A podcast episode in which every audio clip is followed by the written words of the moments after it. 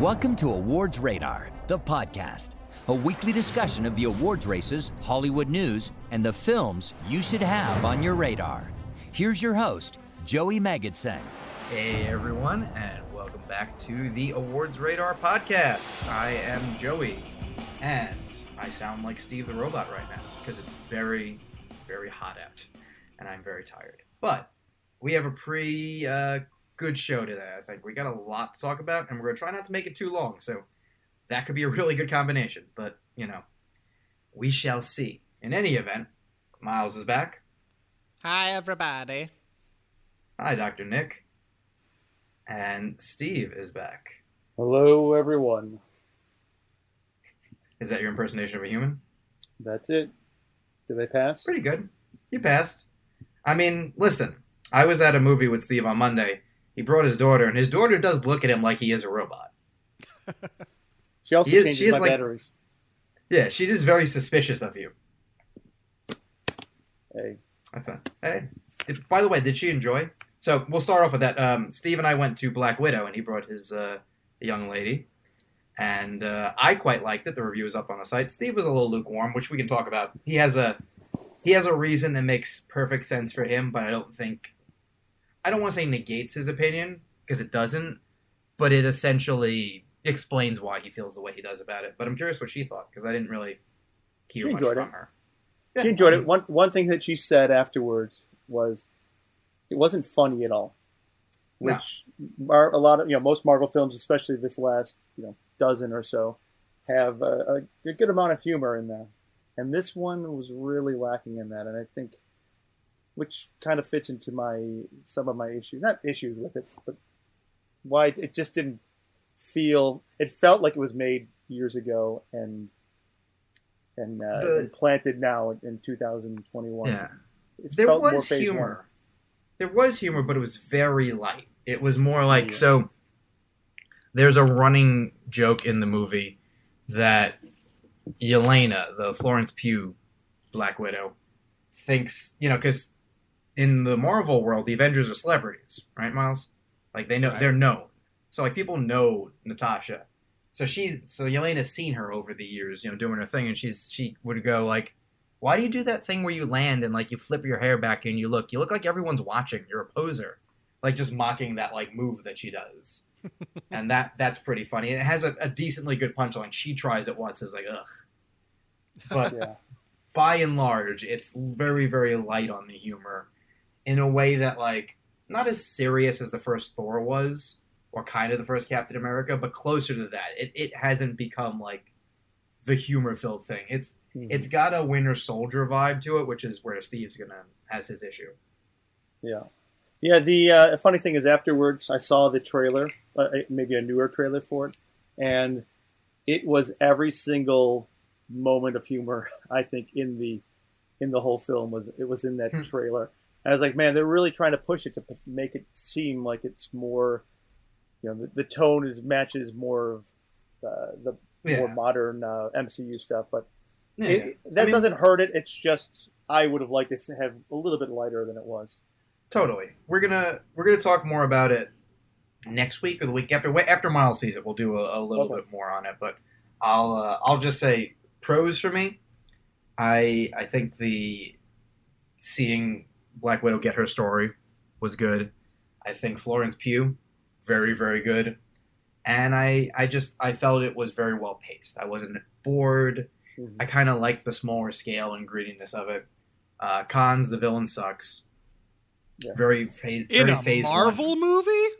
very phase one villain.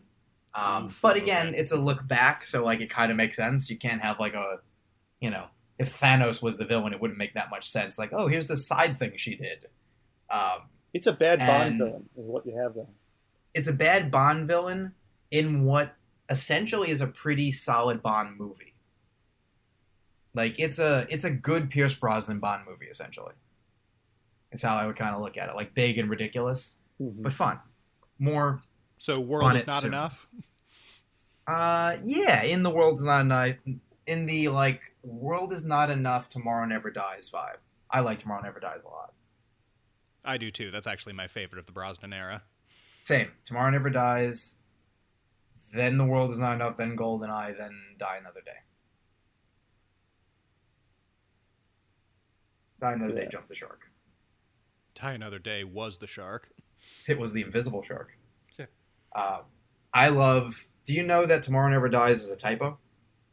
Well, yeah, it was originally going to be Tomorrow Never Lies, but then somebody messed up when printing it, and they were like, "Oh, that actually sounds better," Yeah, which it oh, does, even though it doesn't make sense. both both are good titles i would say. Tomorrow never lies is less of a bond title. It's more of a this movie title. Though i would have really liked like somewhere a tagline to be tomorrow never lies. You know once you knew the story like oh it's evil ted turner. But wasn't to be so more on black widow next Wi- week i think Uh, Just- just to week confirm, I after, enjoyed- wanna say. I'm sorry. but Or so it- yeah it steve come- enjoyed it I, I did It enjoy out it. I just did not love it. comes out next friday so two week two podcasts from now Right. I'll just ask Okay. you guys this because I still haven't seen it yet. Do you feel like, without ch- necessarily changing anything, it would have played better if it had come out like five or six years ago? yes Yes, definitely. because it isn't. So here, quickly, and then we'll move on, just because I want to save enough for when we do it again. It doesn't feel like a goodbye to her, whereas like right now, you're saying goodbye to her. This feels like here's some fill in the blanks of, you know, her as a person, and I like that, and I find it really good, but it didn't. It wasn't the tribute to her per se. It was great to see her get her movie, even though it's it's almost a team up movie. But yeah, if it had come after the first Avengers movie, let's say, it would have been great. It would have been like, okay, cool, we're getting we're getting her character. Though there is a narrative issue with that. Well, I know It's it not took as- place right after Civil War, but let's say it was like Civil War, Doctor Strange, and then this came out. I think that I don't know if it would be uh, much better, but maybe a little better. I think you know they had already missed their moment yeah, to like take advantage of like, okay, we're giving everyone a character. This Right. this felt like oh, we've reached the point where like there's a demand for okay, we'll make it. probably should have been about phase, phase two.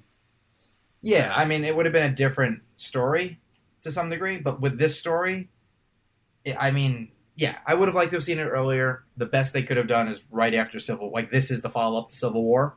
Like, oh, here's a small story, and then we're gonna get bigger, because it is it is very much a Civil War sequel in a sense. Like, Well- pick picks up with her on the run, which is Let- where you.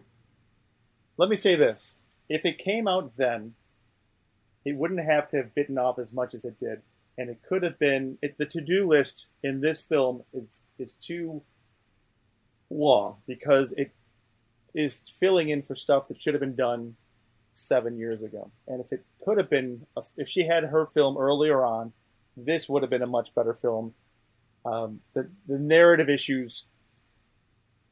Well, I'm just trying to say they bit off more than they, they should have. And I Yeah, yeah, think no, I it- got you. it- if they split into two, it would be tremendous, and that's one of my major issues. Fair. Um, other things to talk about. Um, just going to briefly remind everyone that Zola is now out and is amazing. It's my favorite film of the year. I want to hold for next week to talk about it more because I hope I can get like Miles to see it by then. I'll see what I can do.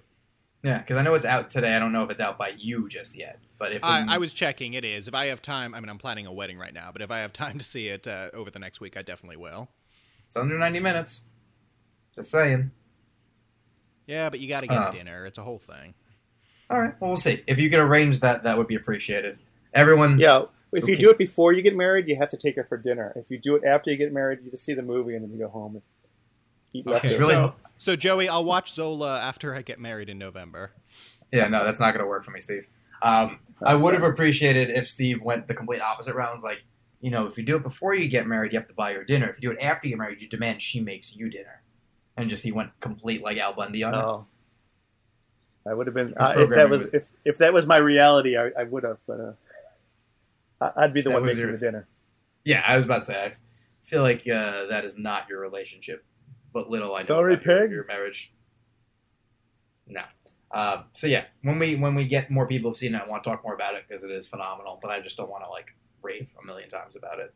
Um, other things that are out this week, The Forever Purge sucks less than the other ones, but still is not a great movie. That sounds Um, good. I was talking off air about it. It's you know it's wild. This is a five movie franchise, but that's another story entirely. Um, Boss Baby Two is awful. Also, go figure. Um, and uh, as you're listening to this, I will finally have seen uh, the Soderbergh movie, No Sudden Move. So look for a review, and I guess we'll talk more about that next week because it's going to be on HBO Max. Can I make As a you're listening quick, to this, Can I make a real quick joke about Boss Baby? go for it. Okay, to quote The Office, that baby could be the star of a show called Babies I Don't Care About. well done. Thank you. I uh, I believe at the time my my review of the first one was it's the loaded diaper of animated uh, films, which is not super witty but gets the point across. This one makes it look that one better somehow, and that's that's not that's not good. Uh, the less said about it, the better. In fact, I want to move on from it, and we're gonna do our question. Ryan McDermott has a question for us because what we're gonna do after this is we're gonna talk about the first half of the year and if anyone wants to give out some sort of personal prizes, we can do that. First, we are going to do a Mount Rushmore. All right. Yay. I was waiting to see if there's any reaction. Uh, well, if you're that excited about it, first we're gonna do a film filmaholic face-off. Then you have to wait for your Mount Rushmore. Um, this is a this is a good face-off. PTA. Ooh. Oh, this will be some tough choices. Let's do it. There is one tough choice for me. The rest are kind of clear. The first one, first up, Hard Eight or Punch Drunk Love, and uh, Miles, Steve, myself. Uh, oh, not even a contest. Punch Drunk Love is like might be in my top ten films of all time. And Mm. Hard Hard Eight is good, but it's a first film. It's something Very that much so. promises better things to come. Um, I'm gonna go with Hard Eight.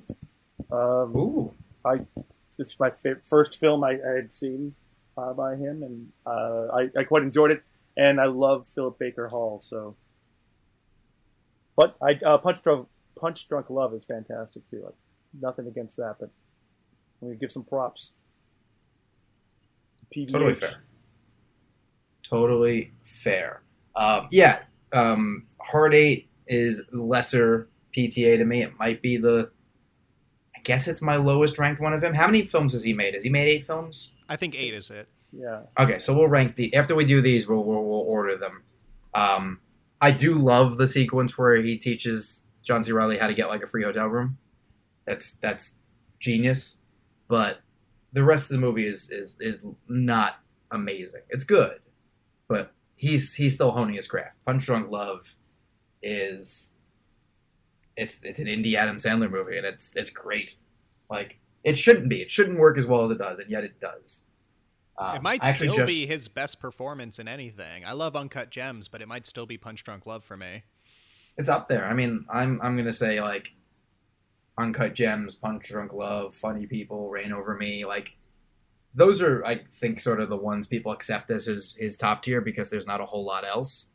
But yeah, I mean, getting to see him do a very similar performance in a lot of ways while acknowledging like what makes it awful in real life if that were to happen, I, it was it was great. I actually just showed someone his uh, Spirit Awards acceptance speech from last year or two years ago, and that was uh, amazing. When he get, it's like a five minute acceptance speech. It's phenomenal. Um, for Uncut Gems, obviously. So, next up, this is the hard one: Boogie Nights or Magnolia. Um, These are It's his top two for me. it's actually not that hard for me. I love, love, love Magnolia. I love Boogie Nights too. I mean, they're both phenomenal films, to be clear. This is somebody who's made maybe two or three films that aren't masterpieces, and even those are more interesting than most directors' entire filmographies. Um, but yeah, ah, it's it is neck and neck because they're quite similar in a lot of ways. But Magnolia was one of those ones where I just saw it at the right time, and it just hit such a nerve, and it stayed with me ever since. And every few years, I go back to it, and I just, you know, I laugh and I cry, and I just get all the emotions. Uh, the scene where all the characters are singing uh, the Aimee Mann sa- song is like one of my favorite scenes in cinema. Um, so yeah, I'll go Magnolia. So just give up. Exactly. Oh yeah, it shouldn't work. It should be. No, it shouldn't I work. should be making fun of it. But yeah, I, I'm I'm jumping in front to say I agree wholeheartedly with Miles. Magnolia is one of my top ten films of all time.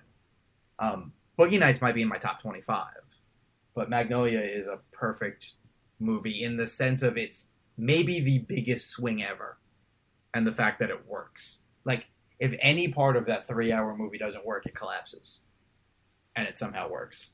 So I'm I'm I'm a Magnolia person. I feel like Steve's a Boogie Nights guy. Uh, no, Magnolia.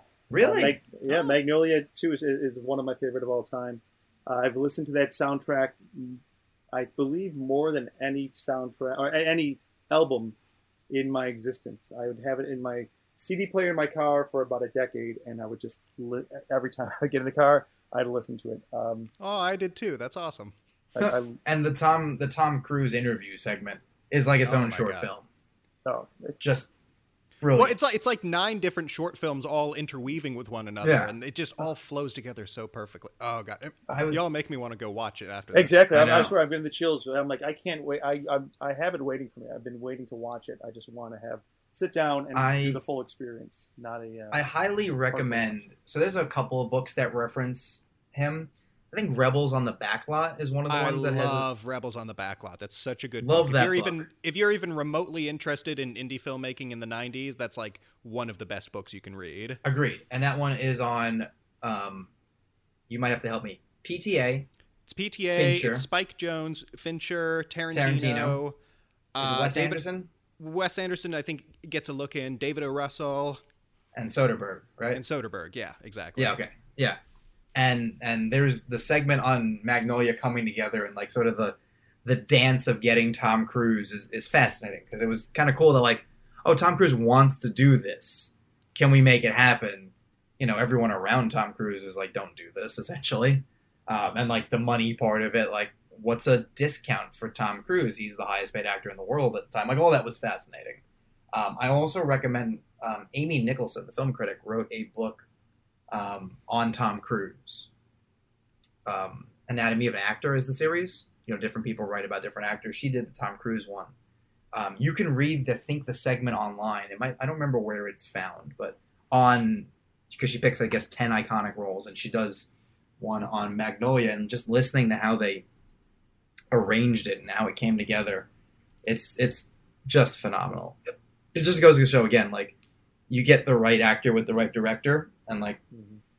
you know, magic happens. Like Tom Cruise, when he has that sort of director, is amazing, and you know, otherwise is a great movie star per se. But that's that's one of those times where you're like, oh, magic is happening. a couple things about uh, this face off. The cast is incredible. It's like And, And- and very so- similar. yeah. Well, yeah, there's sim- a lot of overlap between the two movies. but, but it's just the, just about every actor in that film is like after seeing uh, both of them if they were in anything else that's it i'm like oh i'm, I'm going to see this film i'm not Yeah. you- they they sold i was sold uh, from the second i heard their name also um, i do love boogie nights and that sister christian firecracker scene is one of the most tense Oh, i can remember so good. yeah I I I love them both. Yes, they're Scorsese movies essentially, but they're the best. Like, it's not even like a ripoff. It's a home. It's an homage. It's a it's a spin off. Like, just watching those, it, they're they're other utter delights. I I love both of those movies. They would easily they're easily his one two for me. So you know, of course, this was going to be arranged this way. Um, the next one, The Master or Inherent Vice. Uh, this is one of the easiest ones for me. Uh, the Master is wild and weird and took me a few times to really process and get. And to be honest, I probably still don't fully get it. But um, it's got three of the best performances from three of the best actors that have worked in the past few decades. And just what a showcase! And you know, it's it's one of those movies that you can kind of really sit with and parse through and try and figure out. Inherent Vice is my least favorite film of his. I found it to be a total slog. Josh Brolin gives an amazing comedic performance, but outside of that, it's completely skippable. Yeah, it's it's that one or um or Hard Eight or the or the lesser ones. I mean, I will say, you said three of the best actors working today. The funny part is, Oh no, you know what? perused No, the no, no, cast? no. Five, five, because I, I was forget, about to say. uh, Jesse Plemons and Rami Malek are both in it. Uh, six, Laura Dern. Laura Dern, you're right. Oh my God, yeah, it's a great cast. Well, okay, uh, so- seven, Jillian Bell. is in it. She's Well, um, I would not on the same level, but like Jillian Bell in a tiny role is amazing, and also in it, I'm per- I'm looking because I know there's at least one other name I'm not thinking. uh, of. Kevin J. O'Connor, who also worked with him on There Will Be Blood. yeah, Laura Walters is in it, who's a who's one of his frequent people. Mhm. There's, I'm feel like there's someone else, but maybe I'm maybe I'm just everyone looks so like accurate for that movie. Okay, well then let me That I'm- clarify my previous statement. Joaquin Phoenix, Philip Seymour Hoffman, and Amy Adams all giving Yes. among the best performances of their careers. It's my favorite Joaquin Phoenix performance, like by a mile. Still, Uh, that or her for me, yeah. Oh her, I, it's it's neck and neck. But I think that one, it just because it's so, I think it stands out for me because it was the first real performance he gave after the whole fake retirement mockumentary thing, and Yeah. it was just like, oh, not only is he like taking acting seriously again, but he's like an actor. Act. I mean, he was always great. Don't get me wrong. Well, he kicked it like, into a, He like gear. transformed in a way that he hadn't before, Which- and it was which very really- exciting. Reframes, I think, the uh, the mockumentary. Oh, totally. Because you you come to it and it's like, oh, okay, this was like, like you can look at that as its own performance in a way. Well, because now it's like so going into it. I think all of our bullshit detectors were up. They're like, oh, this is this is a con in some way, but maybe he's also crazy now. Like, could be. And then now you're just like, oh, it was like um, caterpillar butterfly situation. Like that was like his like chrysalis. It was like I need to, I need to shed the skin of like I'm a real good actor, and I need to just be insane for a minute to allow myself to be better. And like if you look at what he's done since then, it's almost wildly like amazingly consistently great. When he was already consistently great. Though I will never fully forgive him for torpedoing two lovers that year by that being what he Oh, was yeah. promoting. Well, the Letterman interview. Yeah. I and I mean listen, James Gray is the is a mensch of a mensch that he worked with him again after he basically ruined his movie. He's phenomenal in that movie. And Two Lovers is a great movie. But, you know, I would not blame him if he was uh still a bit pissed that like, you know, you could have like not promoted my movie while you did that. Ugh. Sorry you couldn't be here, Joaquin. That line is great. Um, but yes, I'm I'm going to agree with you on the Master. The Master's great. I don't hate Inherent Vice. I just didn't smoke pot, so I didn't understand what was going on most of it. It's well, see, I movie. did, and I was still lost. Yeah, I mean, you you definitely didn't have his strain. There's some really great stuff. I think some of the comedy works. Yeah, Like, it's like said, it's not. It's not a. great. I, I don't want to dog on it too bad. It's just it's very bad compared to how amazing most of his filmography is. It feels. It's one of those things where like you look at like some of the best Pixar movies, and then you look at Cars 2. Yeah, I look at it. So, and I know I'm I'm cutting off Steve again, but I look at it the way that It's all right. Yeah, I know. I look at it how I look like Wes Anderson, and I feel like I don't love Wes Anderson movies, but I feel like everyone does, and I feel like I'm missing something, and I feel like I'm just missing something watching Inherent Vice. Like, oh, this should be great. Like him, like PTA doing a stoner movie with this cast, and it's kind of a like a a sleuthing thing, like, and just it, it hints. There's so many moments like, oh, this is about to get good, and then it just gets like weird and, and monotonous again. Like when he goes to like the the Yankee cranky place and he's like flirting with the girls and he gets attacked. You're like, okay, cool, this is inspired, and then just it slows down again for 40 minutes at a time. Yeah, it'll just like every now and then you'll get like Owen Wilson has a pretty good bit in it. Uh, there's the great extended sequence with Martin Short. Uh, Yep. Josh Brolin, as I mentioned, is hilarious throughout, but it just never quite clicks into that gear where you're with it. And it's one of those movies where it's all about the plot, but also the plot doesn't matter, which is infuriating to watch. It was really um there's a movie um that it's really really indebted to that is escaping my memory at the moment. And I'm going to think of it while Steve goes, but it's similar in that the plot is very dense but also one of those like it means nothing. Not in a, you know, in a vaguely Chinatown-esque way. Right. and yeah, it just became annoying. And then like you're like, oh, Katherine Waterston is naked, and, and she's still naked and continuing to be naked, and I'm a little uncomfortable now. But you know, it's not intending to be that all the time. Like it's never like I don't know. I still don't get it. Is the thing. So that it makes Yeah. me upset. In the same way, like I don't feel like I fully get The Master, but I love it for like making me want to continue to try to get it. Exactly. Like the master made me want to go back and sort of uncover its layers. I've never once felt any temptation to revisit Inherent Vice. I, I thought about it briefly as like I want like did I miss something? And I probably missed something. But yeah, it just seems like such a it's just it's to too long. It's such a slog. You know that long stretches of it are just not entertaining in any meaningful way. Like it just yeah the the good stuff can't outweigh the bad at a certain point. Yeah, and I'm thinking of the long goodbye. I'm sorry, I got there. Okay, I, th- I, thought that might have been it, but I wasn't sure. Yeah. All right, Steve, you're up. All right, now that we're done with Miles and Joe talk PTA, I'll give my opinion. Um, this is easy. Well, first of all, let me say I think you keep saying Hard Eight is lesser uh, PTA. I I guess I agree, but I think lesser PTA is pretty damn good. So you know, don't. Oh, yeah. I don't think it's not a bad film in, in any way. Um, it feels like an, er, a first film. It feels like an early film, but I think it's uh, it's very rewatchable. Um, Wait, listen, when we're gonna when we're ranking these, and we're gonna rank all eight in a minute, like number eight is still better than a lot of like. Yeah. Plenty of filmmakers have never made a hard eight. Yeah, exactly. Okay, I just wanted to make, make, make, that clear. Yeah. All right, so all right, uh, I Master or Inherent Vice. Inherent Vice is the only uh, PTA film I had never seen. I saw the trailer, wasn't that interested. I was busy at the time and never caught up with it. I will do so now. So I will go with the Master, which I also enjoyed for many of the reasons you, you had stated. Fair. And finally, and then we're going to rank them Phantom Thread or There Will Be Blood. Uh, this is also a very easy one for me. Phantom Thread, I saw so much love for at the time, and I just kind of think it's fine.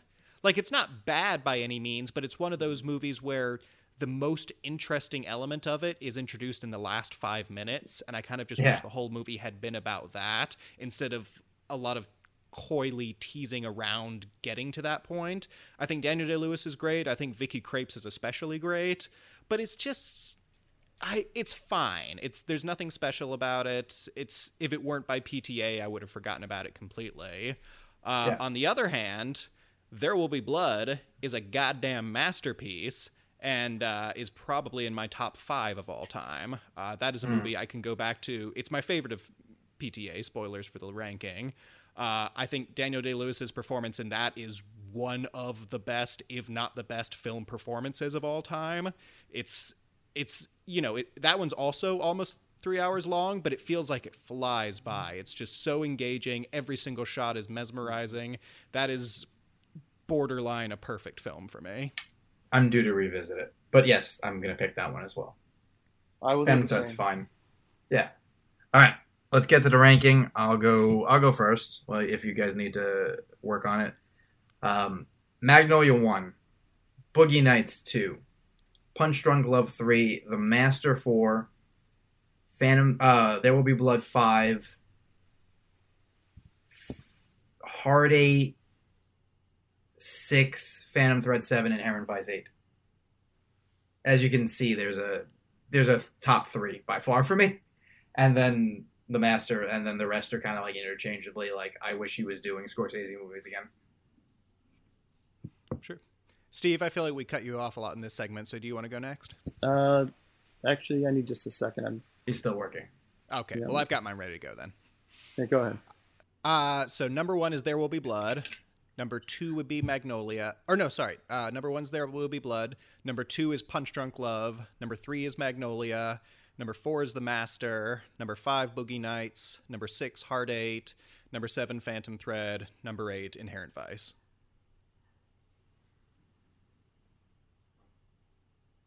All right. I have Magnolia, Boogie Nights, There Will Be Blood, Hard Eight, Punch Drunk Love, The Master, and I'm missing one. Oh, Phantom Thread and Inherent Vice because I had not seen it. Cool. And then in a complete non sequitur, our Mount Rushmore is Mount Rush War. Oh. Mm, war films. Oh man, this Huge. is so broad. yeah, so let's let's make sure that the war is front and center. So like, well, don't pick Lincoln for example. Sure. Well, can we also narrow it down to maybe just movies based on real wars as opposed to like an Edge of Tomorrow or something like that? Because Yeah, yeah. just Let's do let's it- do it let's gets do real wars. if we get into so no no wars. forever no no forever war, no tomorrow war. Yeah, no, Um, no Starship Troopers, none of that. That could be its Okay. own I mean- mount, to be honest. Yeah, yeah. I mean, Starship Troopers. Now that you say it, is like almost I mean, should there's be on the list for being. There's something about an- it, to be sure, but Yeah. Um, I'm going to say that we need to include Saving Private Ryan. I think that's a no-brainer. I'm, Yeah. you know, uh, I don't love that film. I love the first 20 minutes, but I afterwards I found it, I don't know, soapy. Fair. Okay. Well, let's. I think. I think. eh, I think that and probably Platoon are the very easy two to put in. Uh, Yeah, Platoon for sure. That's my favorite Yes. Vietnam movie. So we have a World War II and we have a Vietnam. Maybe the Hurt Locker for a modern war. I wouldn't be opposed to that. That's if we're going to try to do some uh, interesting I can't things. think of an Iraq movie that I like better. So yeah, I would definitely say that. and like I feel like Zero Dark Thirty is a little broader than we might want. Uh, I would call that more of a political thriller. There is war happening, but it's not about that. it takes place during a war, but a modern war that's not like you know what we think of when we think of the rest of the movies. So Yeah, I would, with assume, I would assume that something. Yeah, yeah, I would say yeah, something think- like uh, like a Cold War movie probably wouldn't count because it's not what you think of when you think of a war Yeah. film. though like I, I Steve mentioned Inglourious Basterds, that might be our fourth. I mean, I love it, but is it a war film? I feel like again that one's more of a political thriller. I mean, I mean, I it's think- Tarantino, so genre is all over the place. But I feel like to, to okay, here's and this is just my thought. You guys can tell me if you disagree, but I feel like at the bare minimum there needs to be at least one scene of warfare. You know what I mean? And Inglourious Basterds Fair. doesn't really have True. that. so how would you feel about the Dirty Dozen? I wouldn't be opposed to that. That's a trying to think of like a, a classic. yeah, 'cause yeah, there's- or like Patton or something like that. I don't know. Patton Apo- uh, or Apocalypse Now. Apocalypse Now, sure. Uh, I think Apocalypse Now might be our pick then. I would go. I would be happy with Apocalypse Now for sure. Yeah, I mean we did this fairly easy for like our broadest category. We at that. There's We should get a also uh, what's the last one? I was thinking of Full Metal Jacket. 1917. Full Metal Jacket. Pretty good one too. Yeah, but it falls apart in the second half. Yeah, the first half is. It's a, yeah. well, ironically, the war section of it is the less interesting part Yeah. of it. yeah, go figure. Um, yeah, no, I, I like I like the four we came up with. I'm happy to hear other suggestions from people if they want to like critique or if we want to do a redo or something like that at some point. Could definitely come back to this one. Um, phony wars could be a, a whole other thing. I'd be happy to do Mount Mount Never Happened Rush War or whatever we want to call it. Mount Fake War. There we go. Uh, so the other thing I want to talk about, um, actually, before we do that, um, quickly uh, check in on Loki. It's still great, I imagine. Yes, uh, I'm in a rare position because I've seen the new episode and you two haven't, Some of us, some of us were watching other things, unfortunately. like Black Widow. Yeah. Um. So yeah, no, I think this might be the best episode yet. Um, Cool. Three, without giving anything away, three kind of felt like it, it's still good, but it felt like kind of a detour. Whereas this one really gets the main narrative thrust back on track, and it ends in such a way where there's several like back-to-back reveals or sort of plot developments where you're like, "What? Well, ha- what's going to happen now?" And Is this a uh, six episode show?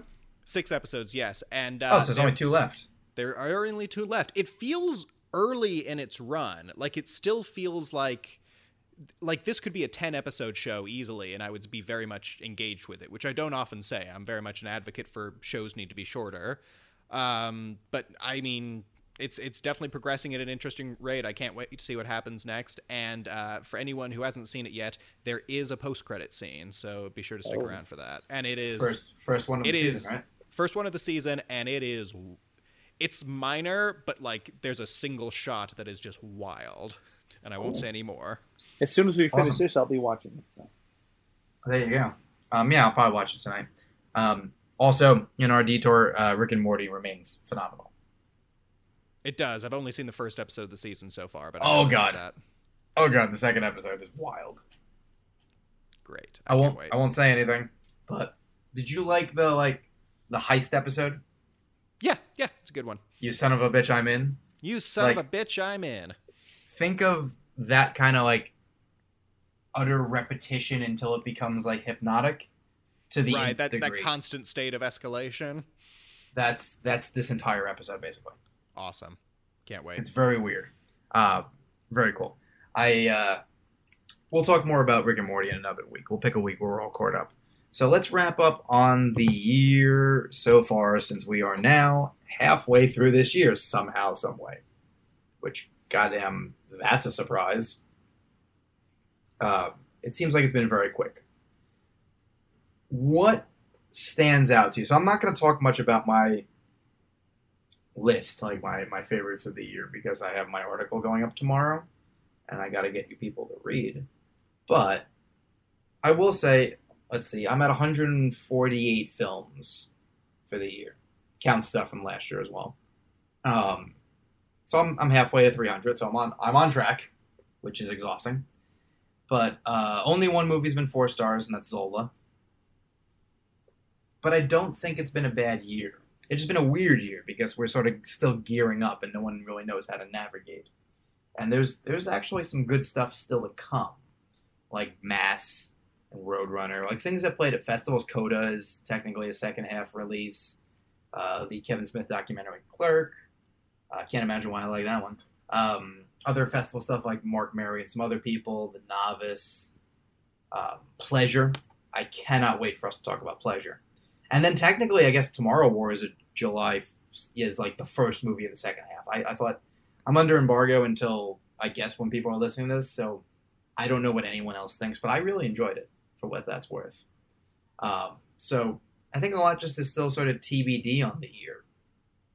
Though I will say there was one wild surprise in how much I liked, and that is, and I I think I'm under embargo, but just like shh, uh, Pig. The Nicolas. Oh, Cage is that movie. good? I really like the It's trailer. great. I didn't watch the trailer. I just thought it was gonna be like a throwaway like Nicolas Cage movie. It's, it one is- of those he's actually taking things seriously movies. He's taking it seriously. It's it's moving. It's weird. Like it made me hungry. Like I love a movie that makes me want food. Um, which I don't know how much the trailer gives away what food has to do with the movie, so I will let that be. But um, yeah, it's great. It's like I'm shocked. A24 doesn't have it, but I guess Neon has it, and that's kind of the same thing in a way. I look forward to it. Yeah, I'm excited. So, Yeah. what would you guys say? And maybe let's do your favorite film of the year so far. You can do a couple if you want.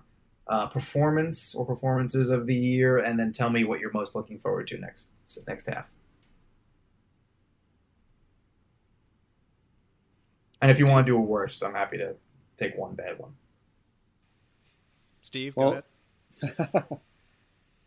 Throw this at me. Uh, for worst of the year, I Oh, yeah, let's do worst first. Sure.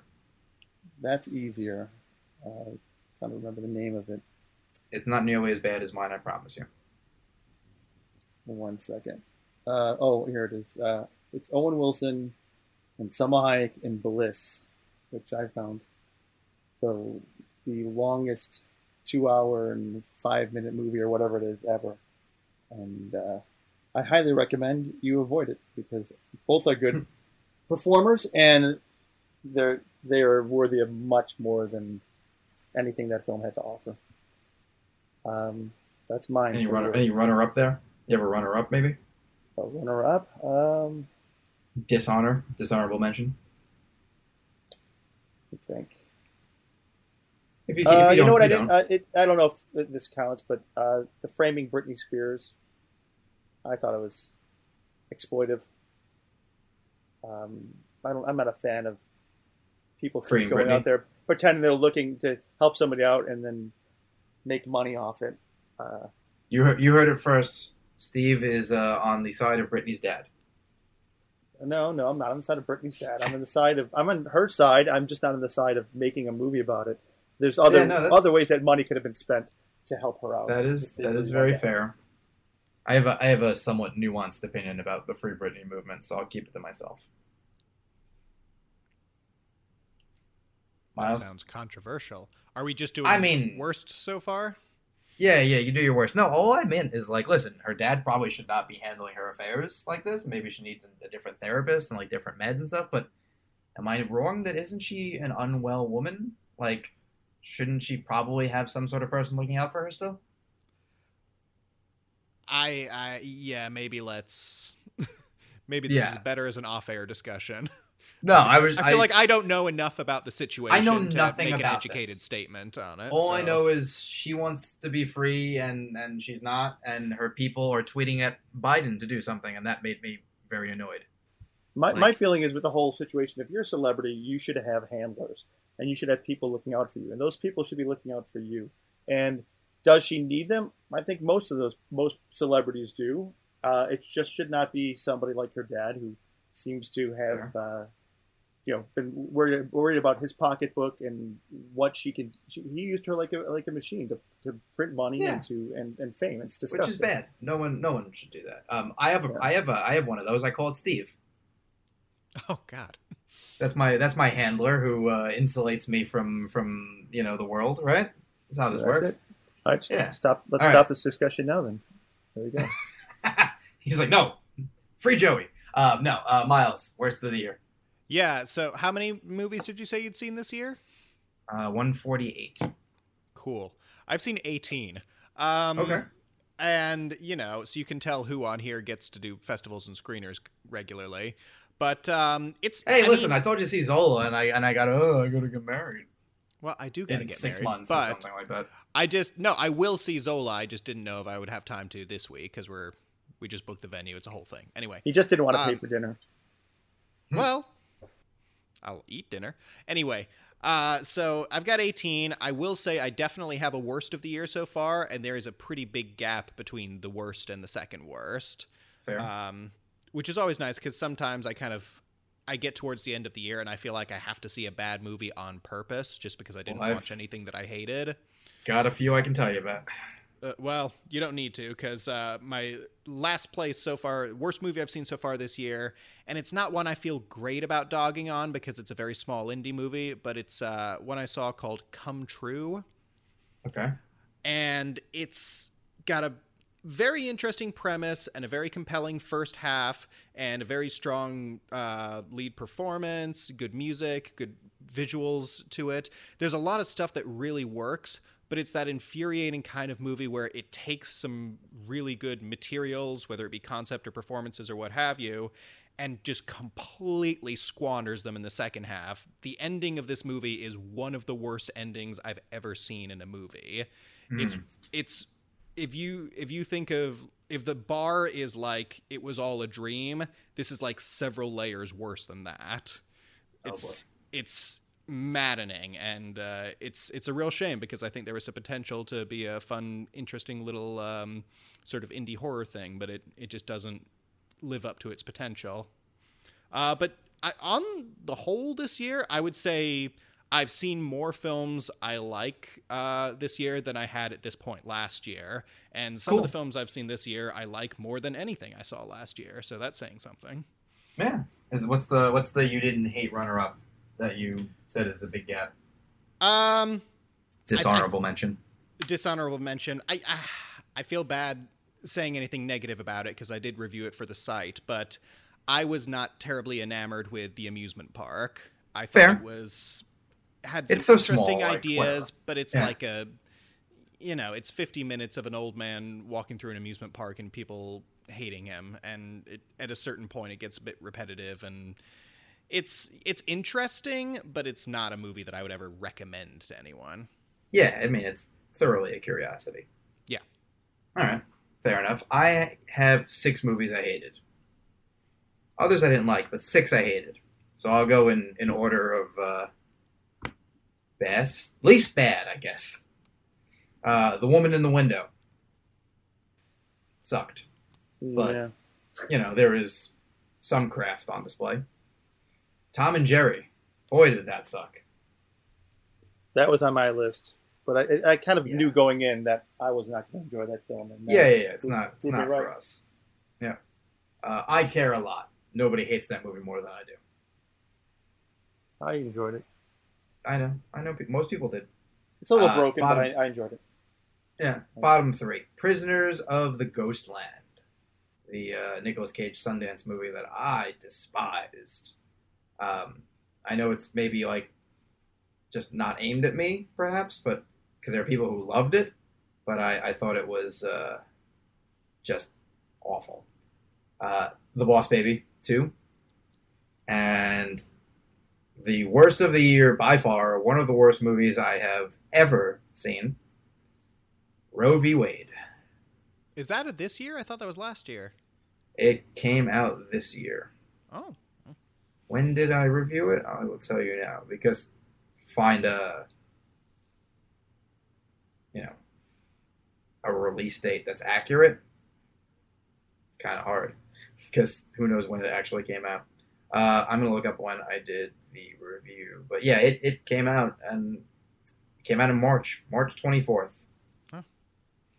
and uh, I I wish it had been aborted. Whew. Yeah, terrible, awful movie. If there's a worse movie this year, I quit. Like shut down the site. Like you all have to go. Like everyone loses because of that one movie. Um, so hopefully that will not be the case. Let's do performances. You can choose as many or as few as you want. Like let's say one to three in that range. But if you really are passionate about about it, go go for more. But uh, whoever wants to go first. Performances from this half that are sticking with you. If you want to like maybe preach for uh, someone who's a little under the radar or something like that, have at it if you'd like. Uh, I, I'll start with uh, Clayne Crawford from The Killing of Two Lovers. I think it was a just a great kind of understated performance with more depth, and as, as you watch it back, I, I think the whole film is something that if you watch over and over, you'll see like uh, the layers to it, and it's uh, it's surprisingly effective, even though it's got a very experimental feel to it. So I will go Clayne Crawford. Cool. And after that, I don't know. You It's wanna tough do one one? because there's so many. It's not like you know previous years where the release dates are set in stone. You can just look at a calendar because so much stuff I've seen this year that might have been end of last year. I can't even say for sure. Like the Nest, is that last year or is that this year? Last year. Yeah. I mean, the stuff that like qualified last year but came out this year, I'm okay having on both lists. Like, like don't mention Nomadland, even though it came out this year technically, because it's not. But like things that didn't win Best Picture, like if you want to, same with like Judas and the Black Messiah. Like I have it listed on my list, but I don't consider it eligible for like prizes.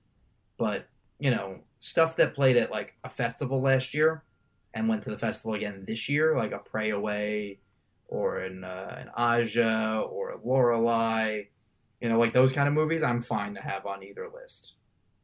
But you know, like you don't need to say your actor winner right now is is Anthony Hopkins in The Father. We get it, you know. Well, I'm glad mean, you you, said that because I would have totally, you know, taken the opportunity to rave about Daniel Kaluuya again. Yeah, he he has the Oscar. He did it. Yeah.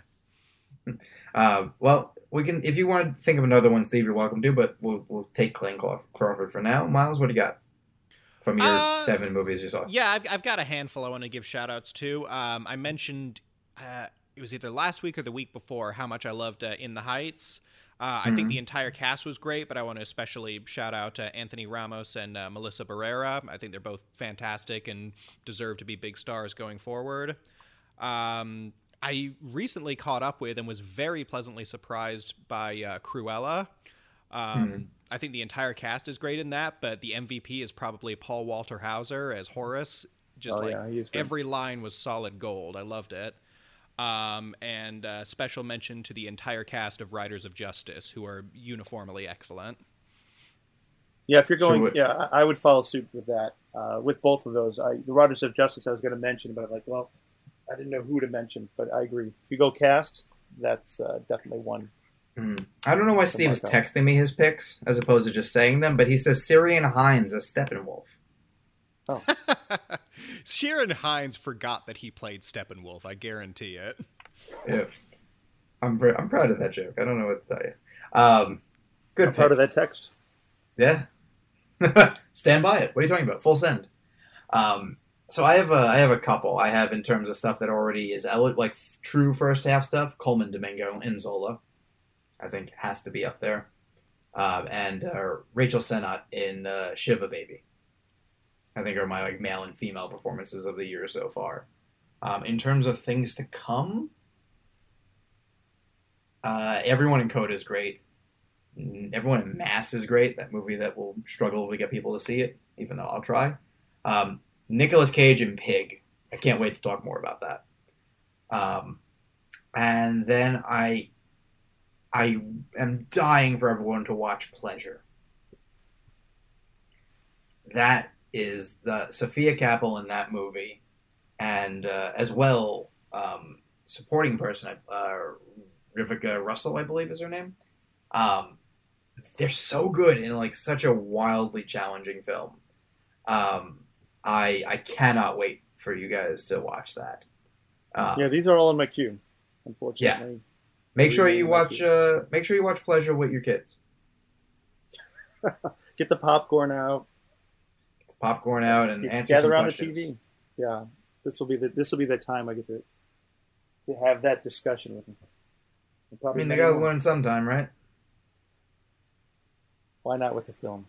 Like Yeah, pleasure. And yeah, Myles, you, you do know what this movie's about, right? I've heard about it. Yeah, Okay, I'm guessing you want to see it. I, I will be seeing it. Yes. Also, definitely see the unedited version because that's what I saw. And I'm, I'm when I reference some of the wilder things, I want people to have been able to reference it. But yeah, she is phenomenal in that movie. Um, other people of note, Martin Sheen in Twelve Mighty Orphans, really great. Sometimes it's just nice to watch a veteran actor get to like have a nice supporting role. Um, and I have one to add to. uh, yeah, I'm, I think I'm good. I think I'm good on mine. So those are, those are my picks, and you can add another one. Then we'll. I'm not sure up. how, how this fits in, but uh, Bo Burnham on Inside. Oh my yeah, god! Yeah, I was Right. I was about to be like kind of special citation because Yeah, I don't know how to. It's not a movie, but it kind of is a movie. whatever it is, it's incredible. It's incredibly creative and surprisingly deep and uh, surprisingly effective. Uh, it's just one of those things that I 20 minutes in, I thought, okay, where does this go? And by the time it, it ends, it really has so much more impact than you'd expect. And and the amount, how can you not be jealous of his creativity? It's insane what this Yeah. guy could do in a room with a keyboard and some lights, pretty much. Well, that, yeah, that that is the wildest thing because yeah, once I heard the premise of like, oh, it's kind of a one man show, like he did like most of the work here. You're you're interested, and as I'm watching, I'm like, wait, wait, wait, wait, wait, wait, wait.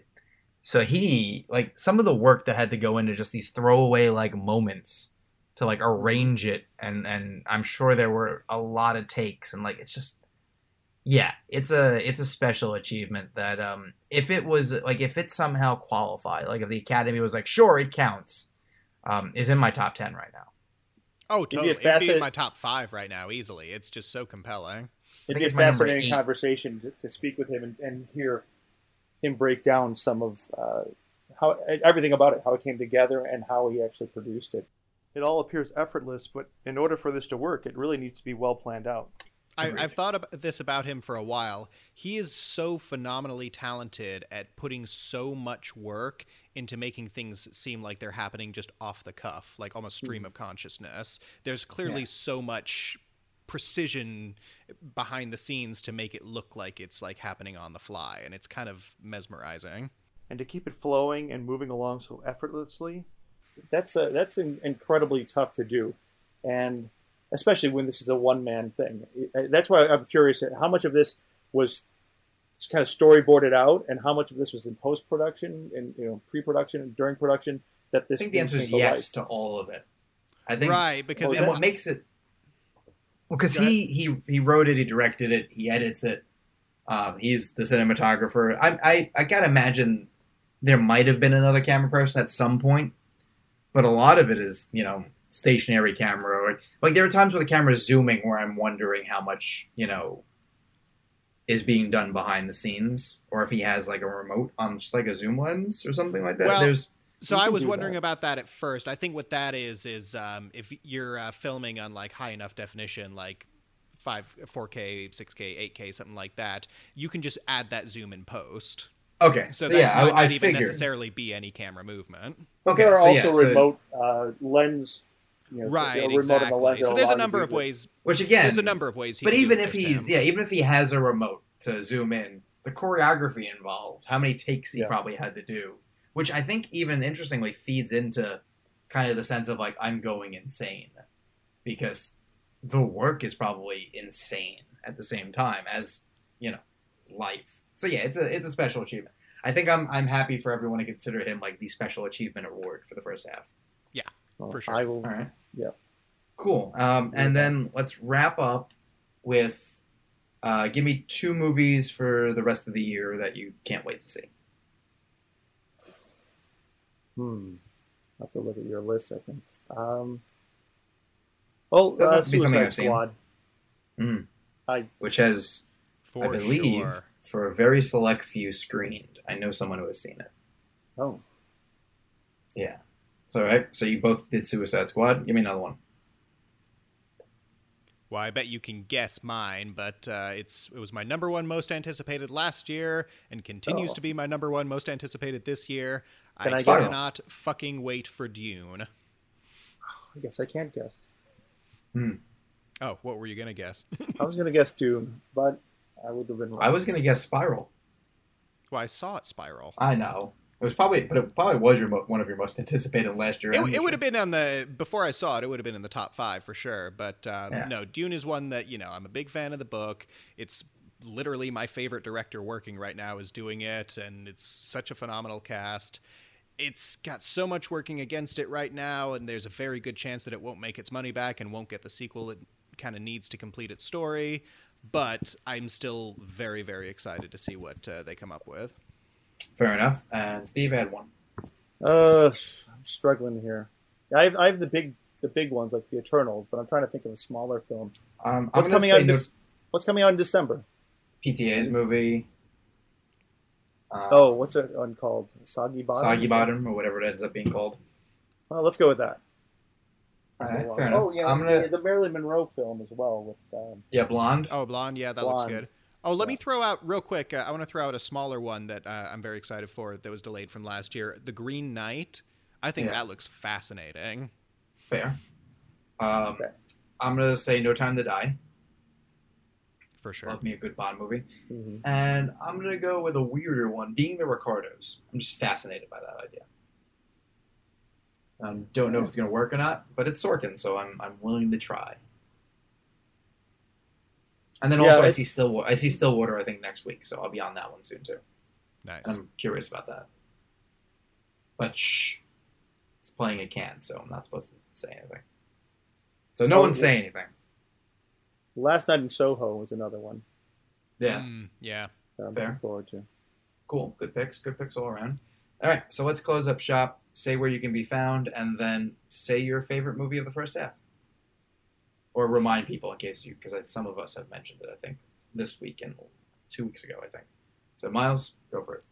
All right. Well, uh, you can find me on Twitter and Letterboxd under at Myles on Film. That's M Y L E S on Film. Uh, please check out my short films, American Exorcist and Once Upon a Dracula. Both are on YouTube, and both are, you know, they're pretty good. Uh, my favorite film of the year so far would be In the Heights. All right. Steve? My name is Steve. You can find me on Twitter and Letterboxd at Film Snork. Um, I guess my fa- favorite film of the year will still have to be uh, The Mitchells vs. the Machines.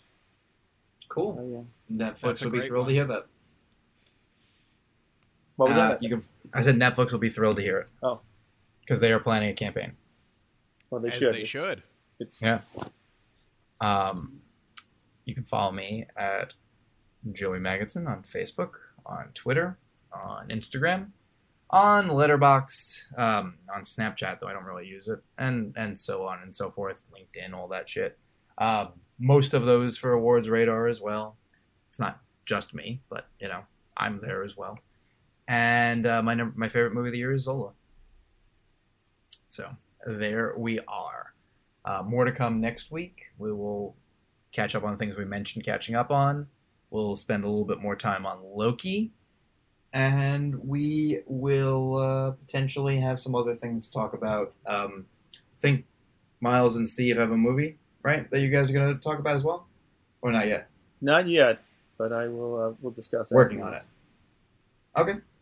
Yeah. So hopefully that segment will return, and uh, I mean, if you want something weird and embarrassing for Myles to do, feel free to come up with some suggestions. We uh, we have some. Listen. Oh, shout out to Ryan McDermott for the uh, the face offs and the uh, Yep. and the the Rushmores. Always- They've been great.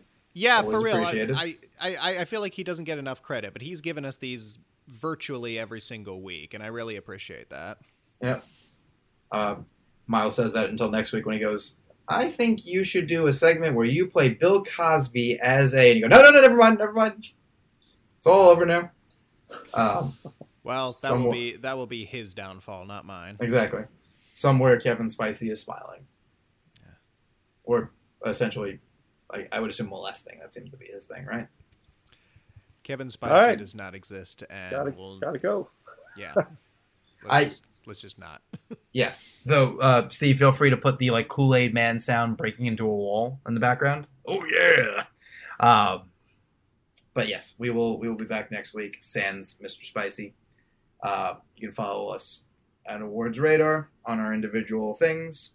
Look for a Sunday Scary from Myles, um, tied into a trailer that actually came out yesterday in Don't Breathe Two, which hey, another segment we always forget to do. Things we forgot to talk about, we talk about at the end. Don't Breathe 2. Looks good, though I have a major issue with it. So we'll talk about that if you want. Actually, let's just quickly do that. Myles, since you're writing about Don't Breathe, you liked it, right? Yeah, I'm very excited. I actually rewatched the first film last night just to because I heard the trailer was dropping. Uh, totally holds up. Great movie. There's the weird turkey baster bit, but outside of that, it's fabulous. Um, I'm very intrigued about it. It looks like it's doing the Terminator 2 thing where it takes the villain and maybe doesn't make him a hero, but at least makes them pr- the protagonist, which is something that I wish more horror movie franchises would experiment with. Like, wouldn't we love to see like a Friday the Thirteenth movie from Jason's perspective? I don't know. I think Yeah, I've always thought that would I'm- be really interesting. I'm And all so- into that. I, I don't love that, like, the turkey baster makes him like a rapist. And I'm not wild that he's a protagonist now. Like, murderer, oddly, I can get behind.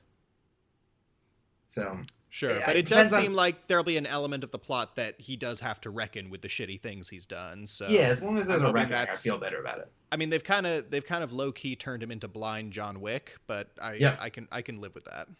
Yeah, listen. So that's there. Look for Myles's uh, analysis and speculation and whatnot on Sunday, and then just last thing before we go, because I don't want Steve to have a have a conniption, but the Halloween Kills trailer reflects the script that I read. It's going to be uh, oppressively violent and potentially really good. So, Steve, I'm sure I hated the trailer. Myles, what do you think? Uh, yeah, I think it looks good. Uh, I didn't have any strong thoughts except that there's the bit where it looks like they're getting the whole town together to fight Michael, and that's something that I feel like is well overdue for these movies. Like, where are all the movies where like people are pissed that the serial killer has been killing people for ten movies and like gets a gang together to actually fight the killer? Like, I, I don't know. I'd like to see a bit more back and forth than just killer stalks Well- around and kills helpless people. this is the movie for you, then. That's all I'll say. Great. Well, uh, can I say something? Yeah, I go for it. It might, it might surprise you, but I saw the trailer and I thought it looked like a piece of shit.